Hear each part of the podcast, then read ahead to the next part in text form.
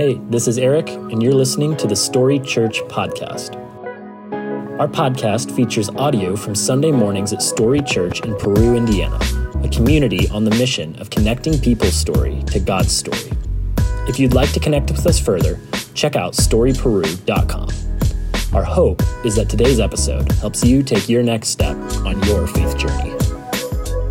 Today, we're wrapping up a series we've been in the past few weeks uh, that has been gathered around a common setting. So, unlike other series we do where we talk about a principle or an idea over the course of several weeks, uh, we've decided to focus on the setting of the table or the setting uh, of meal times as they show up in Scripture. And we've said every week, uh, it's surprising actually the number of times that meals show up, not only in like a theological sense, but also if you look at the account of Jesus' life. Uh, the guy spent a lot of time hanging out with people and eating meals and, and, drinking good drinks and having great conversation, I'm sure. And so we've been like looking at that setting and discovering what we can learn about how we live our lives based on how Jesus approached this setting of the table. And so on week one, we talked about who is actually invited to our tables.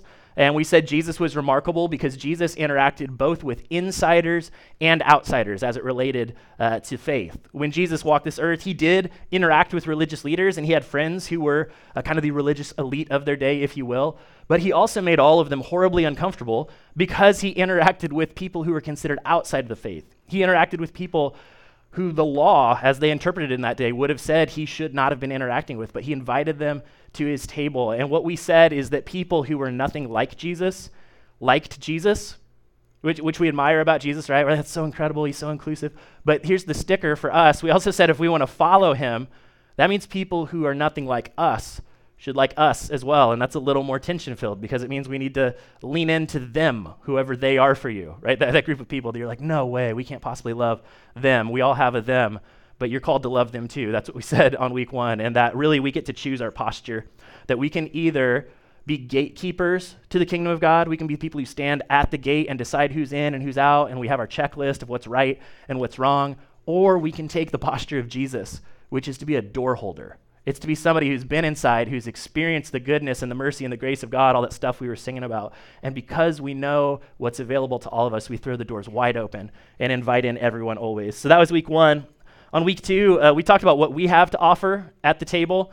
And we acknowledge that for many of us, it doesn't feel like a lot, right? A lot of us, we feel like we're kind of living off of leftovers, whether that's leftovers in our time and our schedule or, or in our resources or maybe even in our talent. When we think about doing something big for God, it's like, how could I do something big when I feel like I have so little to offer? But we looked at this famous account uh, where Jesus took a little boy's lunch and he multiplied it to be able to feed anywhere up to like 15,000 people. And that from that story, we can understand that God can take our not enough, He can take whatever little bit we have to offer, and He can turn it into more than enough. That He can use whatever we offer. And so our job isn't uh, to decide whether or not we have enough for God to use, but it's for us to bring what we have to the table and for us to then get out of the way and let God do what only He can do with whatever we're willing to bring to Him. And then last week, um, we kind of took a different angle and we talked about what can actually keep us from the table, what can actually keep us from those moments of deep presence and connection, whether it's with God or with other people or even with ourselves.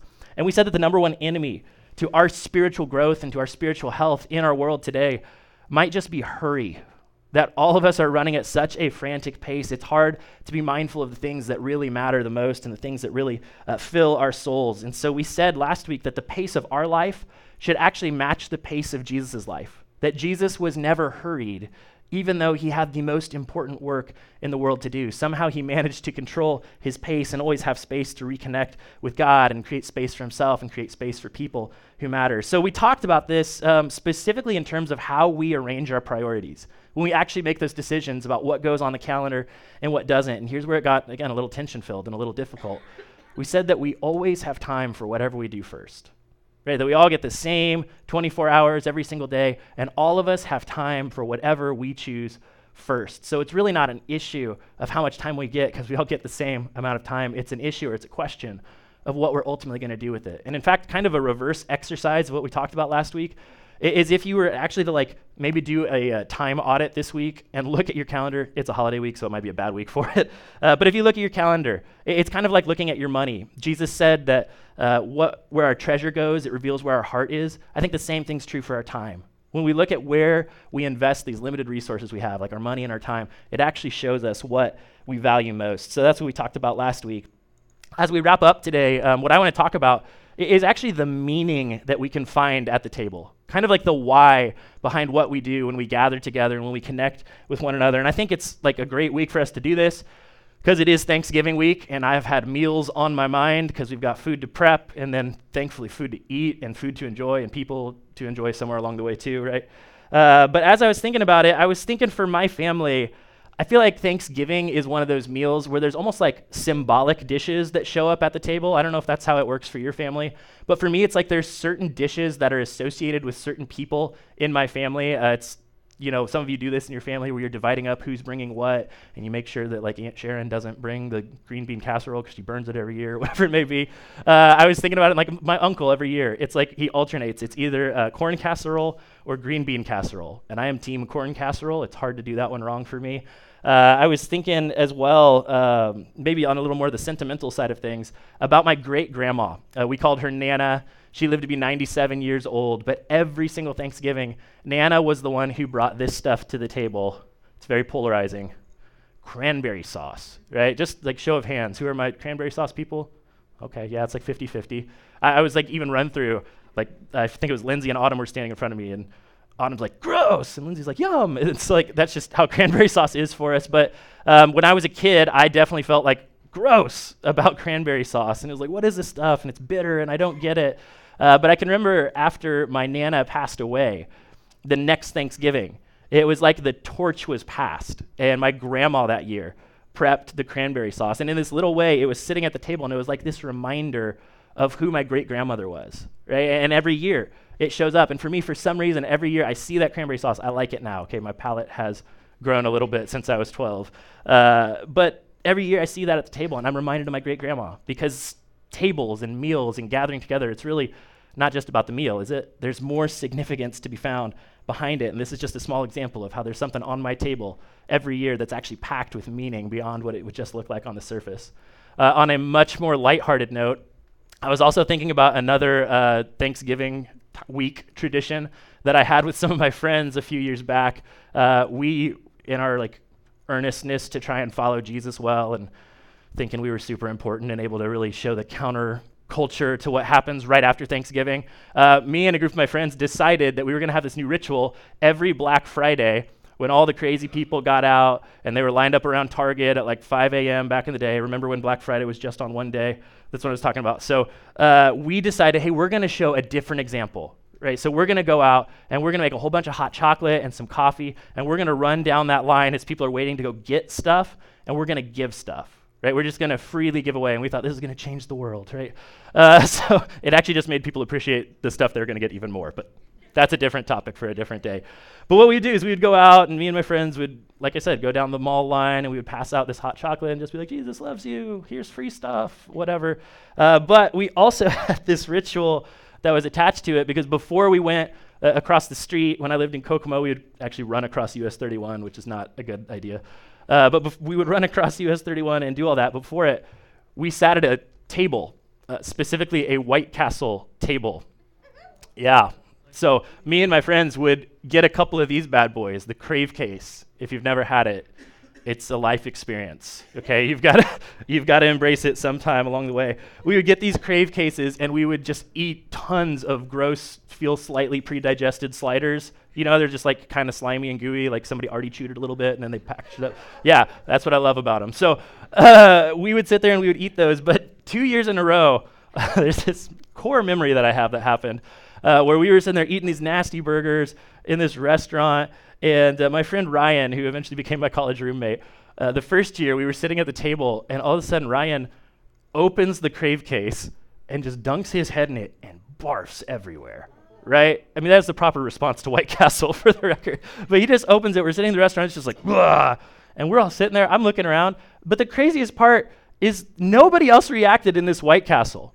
It's like they were all just like, well, it's a Friday at White Castle. there goes another one.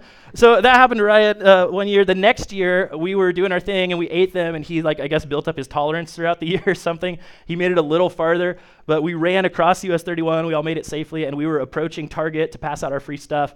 And uh, I remember I looked back, Ryan was kind of behind me, and he was like just kind of walking, doing his thing, very determined. We were on a mission, right? And then this van drove between us. And as soon as the van was on the other side, Ryan is on all fours, just barfing all over the Target parking lot.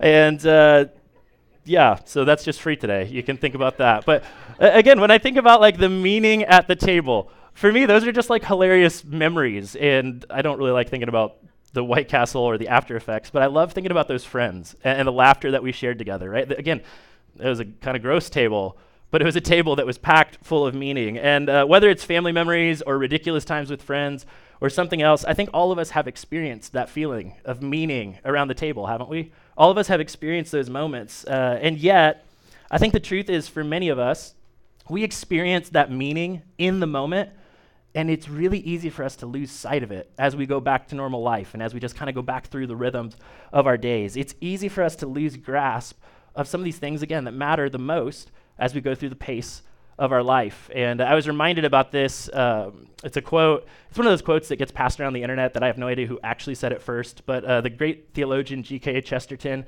is attributed to saying this at some point along the way, whether he came up with it or was quoting somebody else. He said, People need to be reminded more often than they need to be instructed. And I think that is so true, especially like for what I do as a pastor. It's not like I'm creating new stuff all that often. It's just we all need reminded of what's ultimately true, maybe more often than we need to learn something new.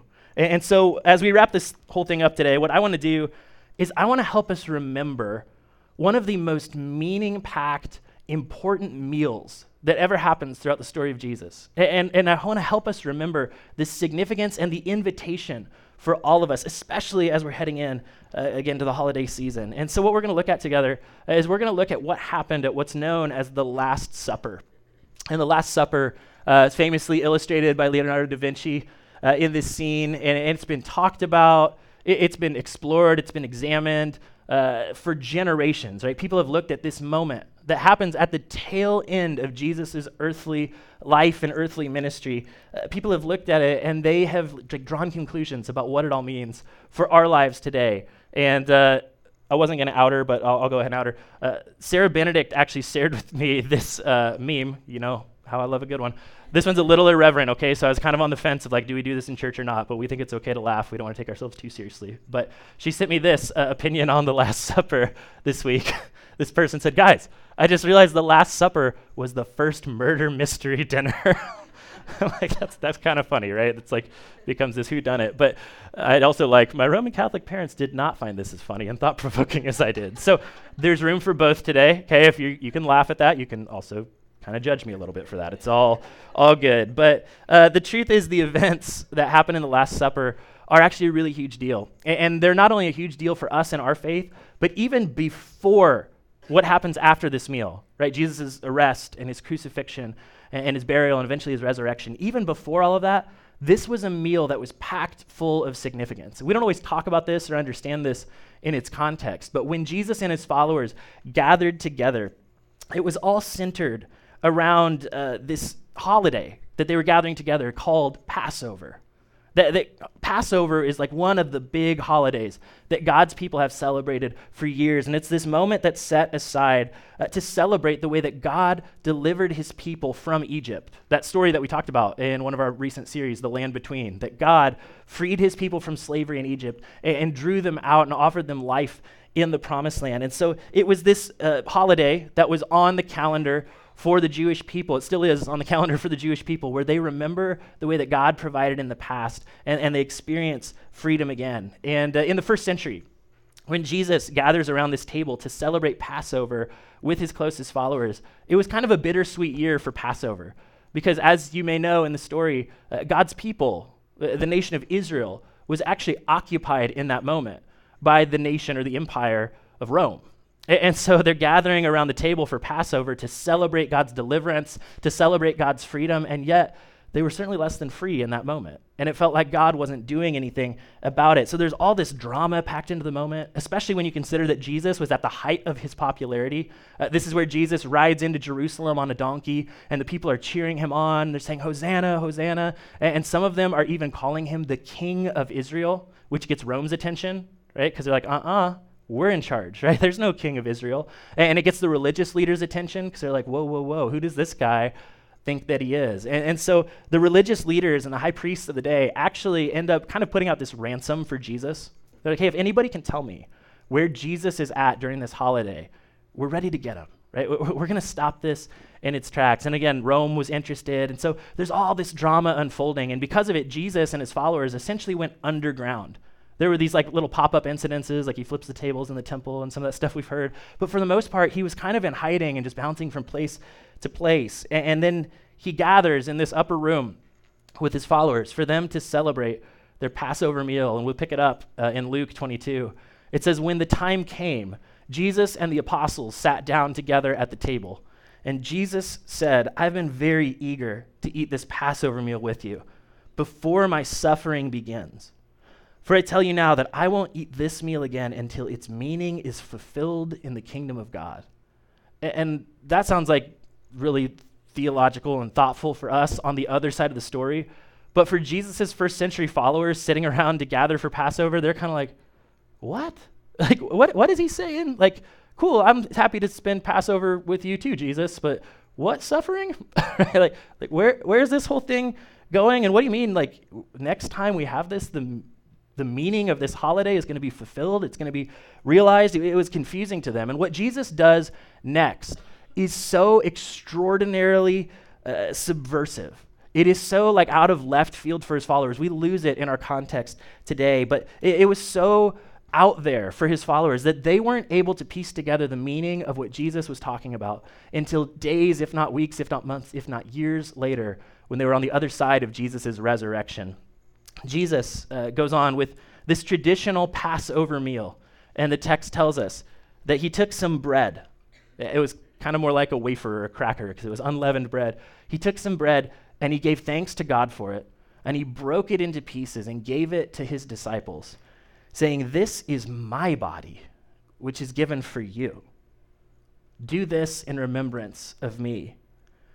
And his followers would have been sitting there and like he's passing out the bread, and they'd be like, Did he say what we think he just said? This is his body? Broken, broken for us? Like, they'd been eating this meal since they were little boys. Right? It's like somebody shows up on Thanksgiving or on Christmas and they just change the meaning of the holiday. Jesus is like, hey, here's the bread that you've been eating for your whole life at this holiday. And I'm telling you, it's about me. Like, like Passover was a remembrance of God. It was remembrance of what God had done in the past. And Jesus, in this moment, it's like he smiles and passes out the wafer and he changes everything that they knew up to that point. He, he says, From now on, when you do this, it's about me. Remember me. This would be as absurd as if, like, this December, I was like, hey guys, we're planning our services for the year. Christmas is going to be awesome. But instead of celebrating Jesus' birthday uh, this Christmas, we're going to celebrate my birthday. Okay, so we're going to have an Eric's Eve service. And uh, if you guys want, you can write songs about me some Eric carols would be awesome. Um, I'll give you a list of all my favorite foods, right? And we'll bring it. We'll have a big feast, and, and it's going to be amazing. Like we're going to celebrate me this holiday season. You guys in? No, right? If I ever do that, leave this church immediately because it's gotten weird. We've become the cult they think we are. Uh, but that's basically what Jesus did, right? Jesus takes Passover, this sacred holiday, and he's like, hey, every time you eat this from now on, it's about me. And I can imagine in the moment, they're kind of like, okay, Jesus, right? Like you've said some crazy things before. I don't know if the crowd's going to like this one, but they just like keep going and they eat their meal. And then Jesus doubles down on it. And the text goes on and it says after supper, right? Imagine how awkward that felt. Like, hey guys, it's about me. Okay. But after supper, Jesus took another cup of wine and he said, This cup is the new covenant between God and his people. And they would have been like, No, it's not. Right? Th- this cup represents the old covenant. If anything, this cup represents the blood of animals that was spilled at Passover. Because what happened at that first Passover is God showed up and he said he was going to deliver his people. And that if God's people wanted to stay safe in the moment that was happening, they had to sacrifice an animal. And they put the blood of that animal over the doorframe of their house. And then the angel of death shows up and it's very spooky. Uh, and, and it passes over every house that has that blood over it, right? That's where we get the idea or the name. Passover. So they're like, no, no, no, no, no, no, Jesus. This is a 1500 year old script, right? We've heard this as kids our whole life, and Jesus makes it about him again, right? Jesus says there's going to be a new covenant. A, a covenant is essentially a, an agreement or, or, almost like a contract. It's a way that people uh, say they're going to relate to one another. And Jesus says there's going to be a new one. That th- there's an old covenant, which what we know as the old covenant was God's covenant with the nation of Israel where he says, I'm going to be your God and you're going to be my people. And, God essentially said, like, here's the law, and if you follow it, things will go well, and if you don't, things might not go so well. And that was the old covenant. And, and these guys sitting around the table, they went to Jewish Sunday school enough times that they knew that this idea Jesus introduces of a new covenant wasn't actually a new idea. But 650 years before this Last Supper at this table together, uh, the prophet Jeremiah had actually predicted what Jesus is talking about. Here's what Jeremiah said He says, The day is coming, says the Lord, when I will make a new covenant, there it is, with the people of Israel and Judah. And this covenant will not be like the one I made with their ancestors when I took them by the hand and I brought them out of the land of Egypt. So, in the moment they're sitting at the table, Jesus introduces this new covenant idea. And again, they're so disoriented and confused. It's like they don't ask the obvious question, but it may be a question that we're asking. If there's a new covenant, and if it's going to be different than the old covenant, and Jesus is bringing it into being, what's different about it? Right? How's it going to be different than what was there before? Well, Jeremiah, again, had already predicted it and already spelled it out.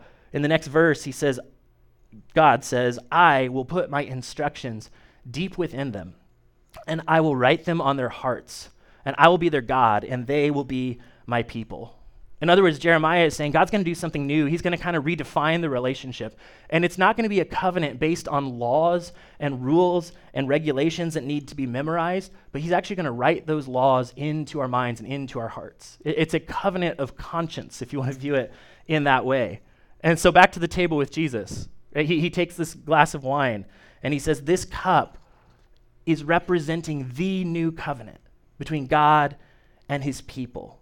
He's saying there's a new kind of relationship, a new arrangement between us that's going to be instated on this day, not between God and a nation, but between God and the nations. Right? Not between God and a specific group of people, but between God and every individual who chooses to enter into this kind of a relationship. And, and so to help you really get like how transformative and how powerful what Jesus is saying really is, we're going to have to get a little nerdy, okay? You may feel like we've already been a little nerdy. We're going to get a little nerdier, but please stick with me because I promise it's worth it in the end. Uh, in the ancient world, this idea of a covenant, there were essentially three different types of covenants or agreements that people entered into back in those days. Uh, the first type of covenant is what could be known as a bilateral parity treaty.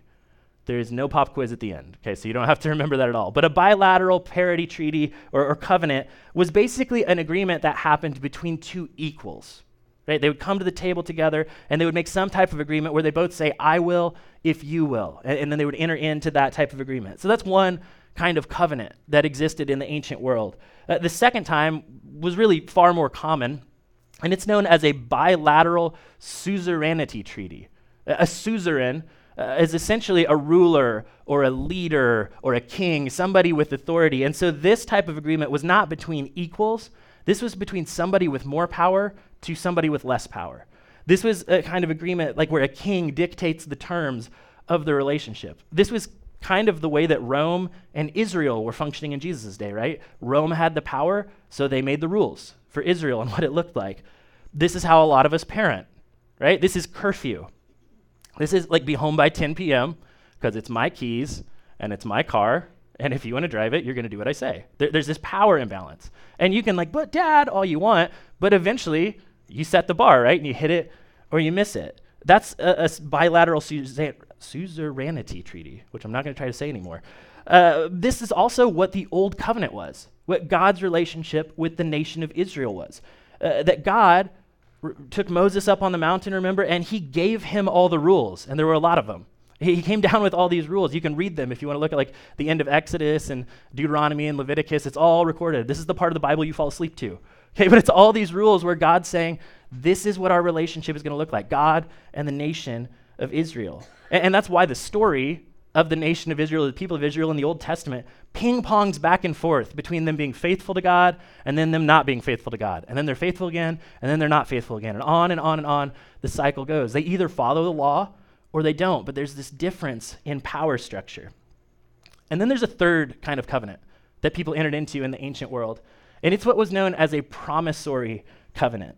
And in a promissory covenant, what essentially happens is one party binds themselves to the other party for the benefit of the other party. Right? Like one person agrees to do something for the benefit of the other person, or one entity chooses to do something for the benefit of the other entity. This is like what your middle school crush was like, right? Because you probably wrote them the note that was like, Will you go out with me? Yes, no. They maybe wrote maybe back, right? like, but you passed it around and you like just confessed your undying and unconditional love. And it's like, I don't care where life takes us or how far away you move. Like, it's always you, baby. Like, I'm never going anywhere. Or is that just me? Uh, that's what a promissory covenant kind of looks like, right? It's this like one sided, I'll do anything for you, and you don't have to do anything to earn it. I'm going to enter into this agreement with you for your benefit, and it is unconditional and it is unwavering. And the thing about covenants in the ancient world is typically they were ratified or they were put into place through the spilling of blood, typically the killing of an animal. And I know it's kind of gruesome. It's going to get a little grosser for just a second. But basically, the way that they made these agreements is something had to die in order to make the agreement official. This is where the phrase, let's cut a deal, actually kind of entered into our world uh, because they would cut an animal, often in half. And uh, that was kind of like the signifying way that they entered into these agreements. They would cut the animal in half, they would separate the two halves, and then the two parties in the agreement would actually walk together and pass through the two halves of the animal. And essentially, as they did that, when they entered into their agreement, they were saying, it's kind of intense, they're saying, let what happened to this animal happen to me if I violate the terms of our agreement. Right? They're like, we're going to walk through this and let it be as it was for this animal for me if I violate it in any way. And, and here's what's remarkable. Okay, and the first two types of covenants, whether it's between equals or a power and a lesser power, both individuals walked through to signify the agreement. But in a promissory covenant, only one party walked between the animals because only one party was actually making the promise, right? Only one party was saying, I'm going to do this for you. So Jesus is at the table and he announces that there is a new covenant. And the natural question again is which one is it? Right? What, what kind of covenant is it? Is it like the old covenant where you have all the power and I follow the rules, and if I follow the rules, it goes well, and if I don't, it doesn't go well? Are we now equals, God, or is this something different? Jesus answers that question and the way he responds. He took the cup of wine and he said, This cup is the new covenant between God and his people, an agreement confirmed with my blood, which is poured out as a sacrifice for you. And again, at the table, the guys are like, What? Like, okay, new covenant, that sounds good, right? We need to change things up a little bit. I, I could do for a different arrangement. What blood? and what, what sacrifice? Jesus is saying, I'll be the sacrifice for this deal. I'll be the one who makes this thing official. He's saying, You're on the receiving side, and I'm on the giving side. A- and you don't have to do anything to make this new covenant reality, this new type of relationship with God happen, except accept the gift. Another way to say it is Jesus is essentially describing what he's going to do for these followers, and he's describing what he did for us when he says, It is 100% for you, and it is 100% on Jesus. 100% for you, 100% on him. And this is incredible Because again, this isn't the way that God and people related up to this point. Right? This isn't the way that the world worked up to this point. But God in a body, Jesus shows up at the table and he says, Listen, listen, listen. Something new is about to happen. And all of the burden is going onto him, and all of the benefit is getting passed on to us. We can enter into a new kind of relationship with him. And this is so powerful. It's so powerful. Uh, Jesus' cousin John actually captured it at the beginning of Jesus' story. Uh, his cousin is out in the wilderness doing his thing. He was talking about the kingdom of God, and, and Jesus shows up on the scene. I can imagine John looking up the hill and sees Jesus coming, and he shouts this out. He says, Look, the Lamb of God who takes away the sin of the world. Right? John got it. He goes, Whoa, whoa, whoa. That's the Lamb, right? The, the sacrificial Lamb, the one who's going to make a new kind of relationship, and he's going to take away the sins, not of Israel, not a nation, but of the nations, for all of us, for all time. Jesus is at the table. He says this new covenant is going to happen. And, and it's going to be my blood that makes it happen. And then the next day, the new covenant is ratified with Jesus' blood spilled by Roman nails and Roman steel on a Roman cross. And here's why we're talking about it today it's because the meaning packed into that table can be so transformative for our lives. Right? The meaning packed into that moment is the thing that can turn all of our brokenness into something beautiful. it is the thing that can change the story. It's the thing that takes all of our messes and somehow like wraps it into the miracle of what God is up to. And it is what happens when we simply believe. Uh, when we simply choose to follow. It's, it's the thing that that John, not Jesus' cousin, but Jesus' follower, got right when he wrote famously in John 3:16 that God so loved the world that he gave his only son that whosoever believes can receive eternal life. That's all we do. We receive the gift. There's no amount of proving ourselves. There's no amount of cleaning ourselves up. There's no amount of getting it right enough for us to receive this gift from God. It's simply belief. It's simply choosing to follow. So, as we wrap this thing up today, the invitation on the table for each of us, there's actually two of them today. And the first, for many of us, is to remember. Right? Remember. Uh, maybe this is new information or a new perspective for you, but for many of us, we've probably heard the story before. If you've accepted Jesus and you're trying to follow him, you've probably heard it before in some capacity, but isn't it so easy for us to forget? Isn't it so easy for us to drift back into religious activity where we've got to do more and we've got to be more and we don't have enough and we forget to simply receive the gift that Jesus offered to us? There's an author and theologian named Ann Voskamp, and in one of her books, she wrote this incredible thought. She said, I wonder if all of the bad brokenness in the world begins with the act of forgetting. Forgetting God is enough, forgetting what He gives is good enough forgetting that there's always more than enough, and that we can live into an intimate communion. I love this line. Forgetting is kin to fear. In other words, forgetting is like a relative of fear. That when we forget what is true, it's so easy for us to drift into fear. It's so easy for us to walk away from love and lose sight of what's ultimately most true of us. But she goes on she says, We're called to be a people known by our remembering, a remembering people. Forget to give thanks, and you forget who God is. Forget to break and give, and it is your soul that gets broken. Forget to live into communion, and you end up living into a union of emptiness. So, what we're invited to do today in response to this incredible meal and the meaning behind it is to remember or maybe for the first time discover that you are invited into an unconditional, unwavering, love based relationship with your Heavenly Father who created you, who knows everything that you've done for better or worse, and knows everything that you will do for better or worse, and He extends the invitation anyway. And nothing that you've done can take that away, nothing that you will do can break it.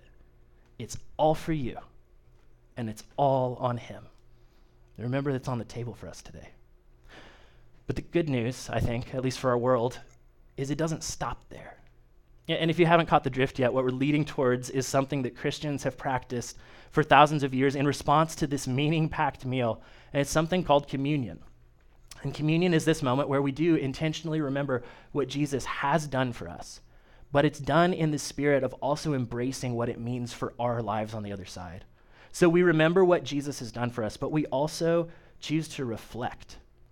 And when I say reflect, I don't mean like go do some spiritual esoteric thing where you just like meditate for a while. There's a time and a place for that, right? We kind of talked about that with Hurry last week. But when I say reflect, what I mean is actually reflect God's heart for the world. Actually be like a mirror to Jesus and put on the likeness of Jesus in the way that we choose to live. That communion, when we receive the elements, which by the way, just to like get the logistics side out of the way, uh, hopefully you grabbed one of these on your way in. But if not, if you just like raise your hand, um, we can run these over to you. So yeah, feel free to do so. Thank you, Sarah. Communion, uh, we often think about it in terms of remembering, and that's what we've been instructed to do. But what I want you to get today is communion is not just about looking backward. It's also an invitation for us to move forward in a different kind of life, this new relationship. Right? It doesn't just change things for our past and it doesn't just change things for eternity, but it should change the way that we live right here and right now as well, because the kingdom of God is right here and right now. When Jesus resurrected from the grave, he inaugurated a new kingdom that is at work in our world.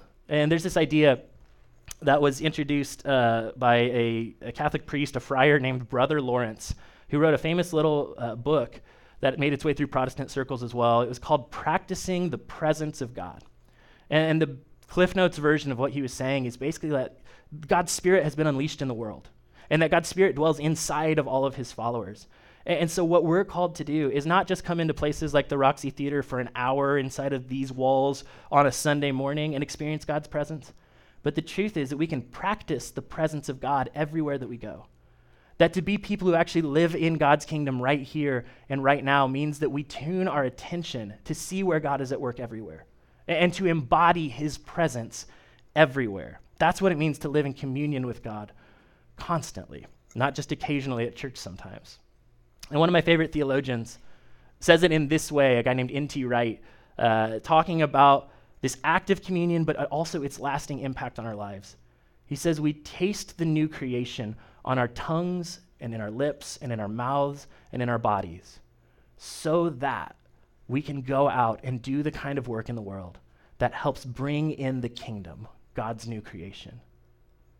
So, what we're going to do together is we're going to remember that meaning packed meal and, and, what it represented for all of us. and to do so, uh, we're going to take these elements again that started at that first Last Supper and have continued throughout the church for generations, where we pause and we remember what Jesus did for us. And then we choose to reflect in our lives uh, what his heart for this world looks like. So, if you guys would, a lot of times we do this with music, but I think together we're just going to take these elements in this moment. If you would peel back the top layer and grab this wafer. As Jesus said, this represents his body broken for you.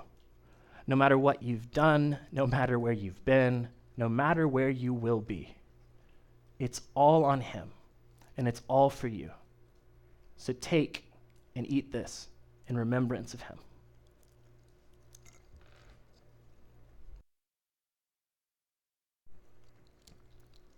And if you would, peel back the next layer to the cup.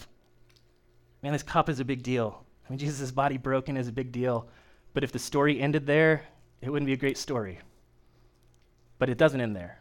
Jesus rises again and Jesus says it's the beginning of this new covenant, this new relationship where we don't only remember what he did for us, but we reflect his heart to this world in every interaction. We practice the presence of God here and now. So if you would take and drink in remembrance of him, committing to reflect him.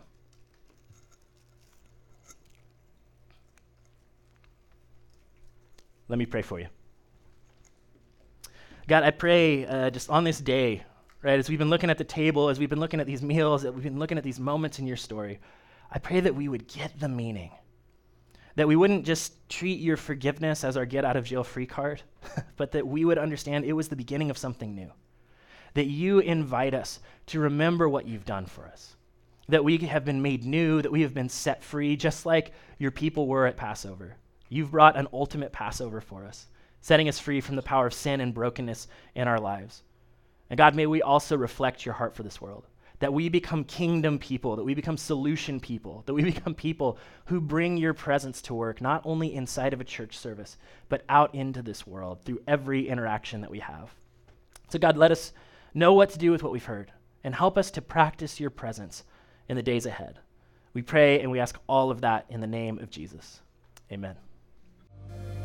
Hey, once again, thanks for listening. If you live in or near the Peru, Indiana area, we would love for you to engage with us at one of our weekend gatherings.